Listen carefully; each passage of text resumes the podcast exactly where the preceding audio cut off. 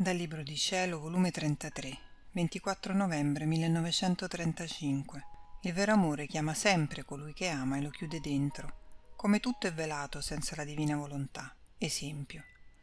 La mia povera mente si trova sotto le onde impetuose del volere divino, impetuose ma pacifiche, portatrici di felicità, tanto che la povera creatura si sente stretta ed incapace di poterle ricevere tutte. E mentre seguivo gli atti del fiat sono giunta al punto della creazione dell'uomo e pensavo tra me con quanto amore l'Adamo innocente poteva amare il Signore prima di peccare. Ed il mio amato Gesù, sorprendendomi, mi ha detto, Figlia mia, mi amò tanto per quanto a creatura è possibile. Lui era un complesso d'amore, neppure una fibra era vuota dell'amore verso il suo creatore. Sentiva il vivo palpitante nel suo cuore la vita del suo creatore. Il vero amore chiama in ogni istante colui che ama, e dandogli col suo amore la sua vita riprende per vita propria colui che ama. Ora, amando, la mia volontà divina trova nella creatura se stessa, la facilità del suo regime, senza che nulla si opponga al suo dominio. Il suo posto nobile e da re dominante forma il suo sospirato regno in essa. Quando la creatura mi ama quanto più può, nessun vuoto di Dio si può trovare in essa, anzi, col suo amore mi chiude nel centro dell'anima sua, in modo che non posso uscire, né posso liberarmi da essa. E se potessi uscire, ciò che io non faccio mai, se ne verrebbe appresso a me, senza poterci separare né io né essa, perché l'amore sono io stesso.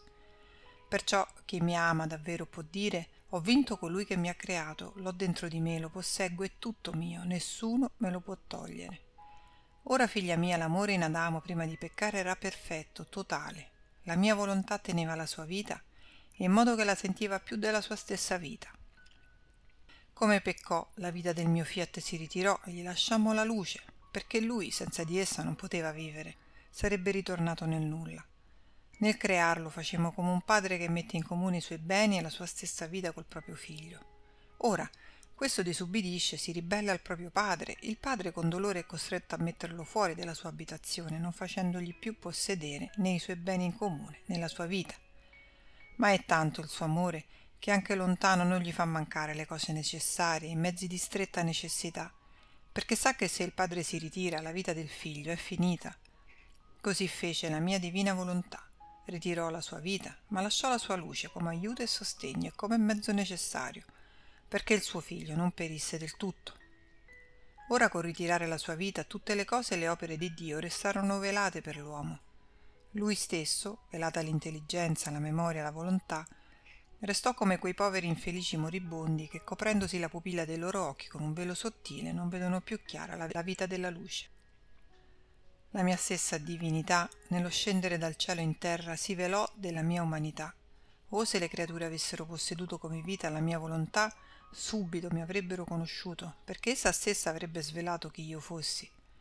Il mio volere in loro e quello stesso divin volere in me si sarebbero subito conosciuti, amati, avrebbero fatto ressa intorno a me, né si sarebbero potuti separare da me, riconoscendomi sotto la somiglianza delle loro spoglie come verbo eterno, colui che li amava tanto che si era vestito come uno di loro. Sicché io non avrei avuto bisogno di manifestarmi, la mia volontà risiedendo in loro mi avrebbe svelato, né io avrei potuto occultarmi. Invece dovetti dire loro chi io fossi, e quanti non mi credettero. Perciò fino a tanto che non regna la mia volontà nelle creature, tutto è velato. Gli stessi sacramenti che più che nuova creazione lasciai con tanto amore nella mia Chiesa sono velati per loro. Quante sorprese, quanti segreti belli e cose meravigliose una pupilla velata impedisce di comprendere, di vedere, di gustare. Molto più che questo velo è l'umano volere che lo forma e impedisce di vedere le cose quali sono in se stesse. Onde la mia volontà regnante nelle creature, come vita, toglierà questo velo e tutte le cose saranno svelate e allora vedranno le carezze che facciamo loro per mezzo delle cose create, i baci, gli amplessi amorosi. In ciascuna cosa creata sentiranno il nostro palpito ardente che li ama. Vedranno scorrere nei sacramenti la nostra vita per darsi continuamente a loro e sentiranno il bisogno di darsi a noi. Questo sarà il grande prodigio che farà la mia divina volontà. Rompere tutti i veli, abbondare di grazie inaudite, prendere possesso delle anime come vita propria, in modo che nessuno le potrà resistere, e così avrà il suo regno sulla terra. Gesù, affretta e compi ciò che tu dici e vuoi, e la tua volontà sia fatta come in cielo, così in terra.